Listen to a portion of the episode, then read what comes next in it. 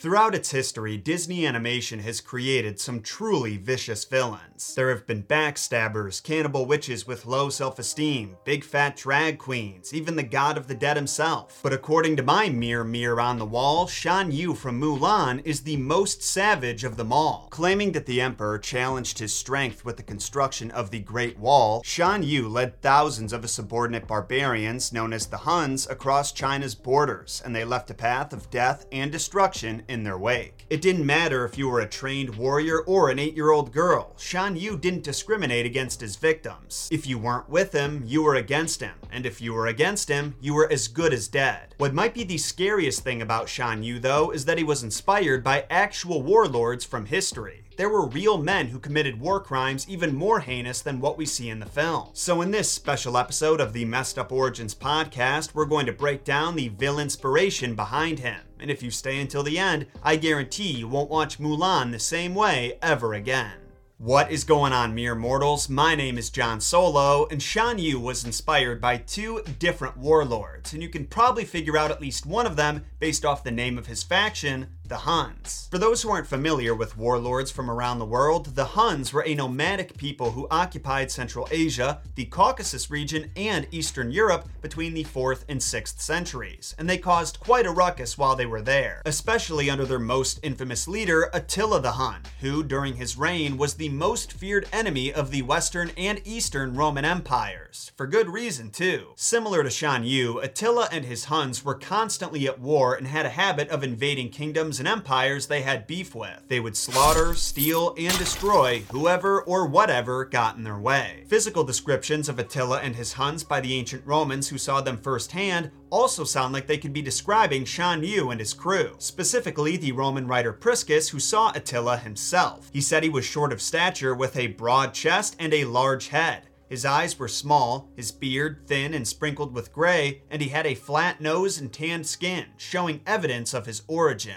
Yeah, it gets a little racial at the end there, but we're just gonna blow past it. The point is that when it comes to visual design, the artists of Mulan absolutely could have been inspired by these descriptions of the Huns. Besides the short of stature part, but back in the nineties, there weren't many short king villains, especially in the world of animation. And a story like Mulan would have to have physically imposing, almost monstrous bad guys. The whole reason for the conflict is that Xiangyu is showing off his strength. And if you're wondering why Disney would base their design Design off such racially motivated writings from a society who saw the Huns as barbarians and didn't actually know anything about their culture, remember, the Huns were a nomadic people. Similar to the Norse, their traditions were shared orally. They didn't keep records about themselves, so all we have to work with is what other people witnessed. To put it another way, the Huns let the nerds write about history while they were busy making history.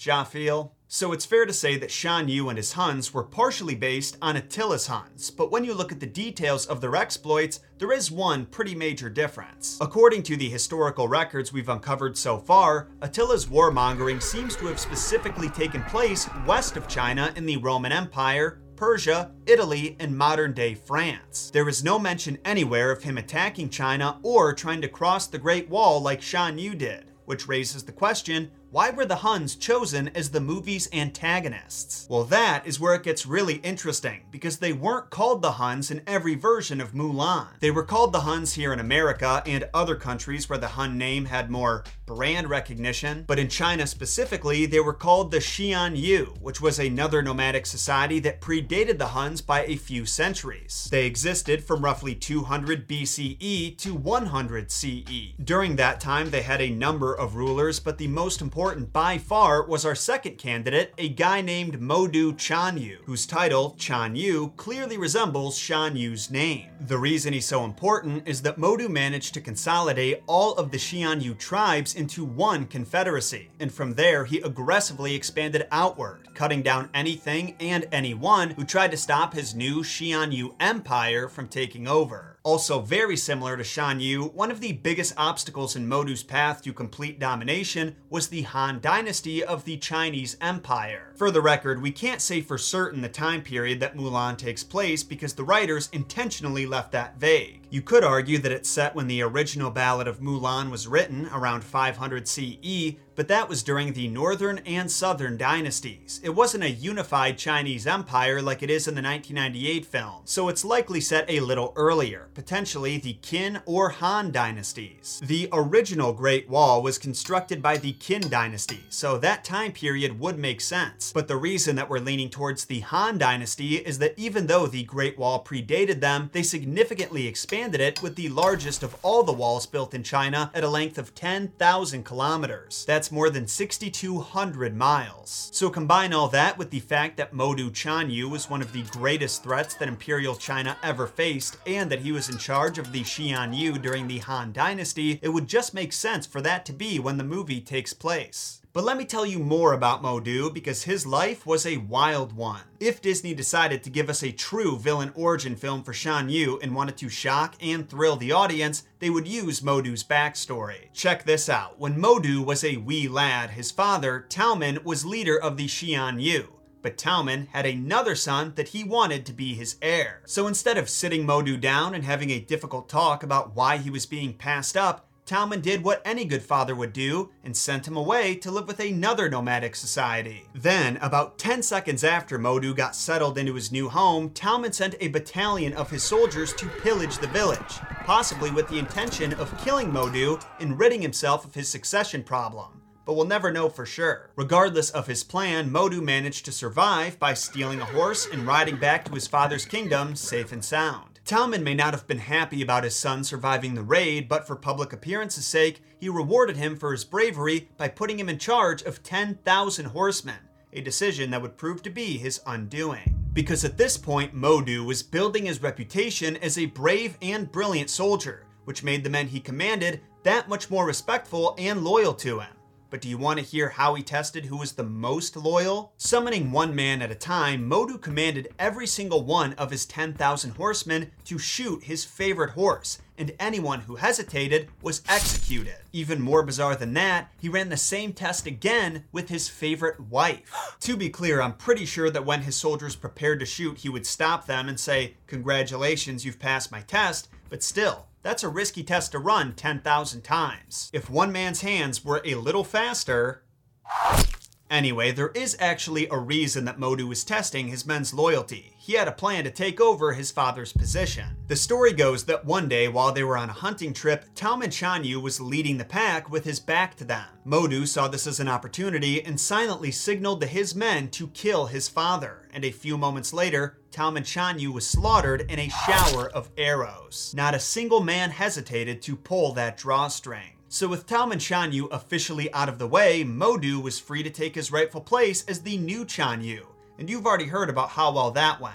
Unification, aggressive expansion, et cetera. What I didn't tell you though is that just like in Mulan, there was an epic standoff between Modu's men and the Emperor's army that took place way up in the mountains. Only unlike Mulan, this battle, known as the Battle of Baideng, did not end with the barbarian army being buried alive. There are a few different accounts of what happened, but what we do know is that when an overconfident and underprepared Emperor Gaozu pursued Modu's men into the mountains with three hundred twenty thousand soldiers, about two hundred eighty thousand of them had to turn back due to the harsh conditions. This sudden lack of opposition gave Modu and his three hundred thousand men the opportunity to surround Gaozu in the city of Baideng, and they laid siege to it for seven days straight until finally relenting. Once again, there are mixed reports about how exactly that siege came to an end. Some say that Modu didn't have the proper manpower or siege weapons to take over the city, and so he eventually had to leave it smoldering, but not completely conquered. Meanwhile, others say that spies from the Han Dynasty persuaded Modu's wife with gifts, and then she convinced her husband to accept the stalemate. Either way, I would say that Modu Chanyu and the Xianyu Empire were finally vindicated after this. The Han Emperor had to come to terms with reality and and admit that he couldn't just stomp out his enemy's flame, so he proposed a peace treaty, which, funnily enough, has some overlap with the plot of Mulan two. I mean the second Mulan movie, not Mulan also. In the sequel, the Emperor of China is facing a new barbarian threat, so he engages in a practice called heqin, a marriage alliance, and sends his three daughters to a neighboring empire to be married to that emperor's three sons.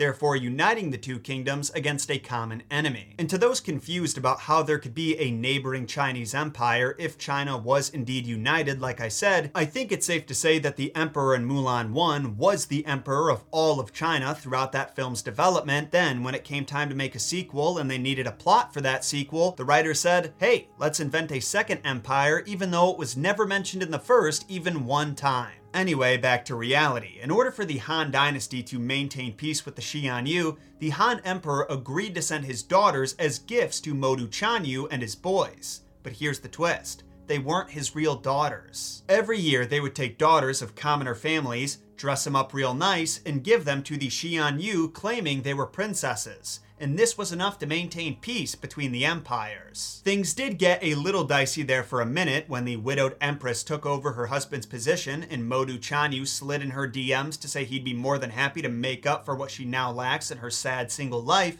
but she found a way to resolve the matter peacefully. First, she sent a message back that said, I don't know what you've heard, but I'm old as hell and really gross, so trust me when I say you don't want anything to do with these shriveling grapefruits. I'm paraphrasing, but that was the gist. And second, she offered to continue the tradition of sending princesses to the Xiongnu every year in exchange for peace. And evidently, Modu Chanyu accepted this offer. You want to hear something really crazy, though? As you may have guessed, the Xiongnu Empire did eventually fracture and fall apart, and there's a popular but unconfirmed theory among scholars that a division of the Xiongnu evolved into the Huns. In fact, some even theorized that Modu Chanyu was Attila the Hun's ancestor. There's no way for us to know for sure, but if that's true, I've got to say that Disney chose the two perfect warlords as their inspiration. They kept it in the family. Thanks for stopping by and listening to the Messed Up Origins podcast. I hope you found it entertaining, enlightening, and a little bit horrifying. Remember to make your sacrifice to the algorithm gods by rating our show five stars, and let us know what you think by hitting us up directly on Instagram or Twitter,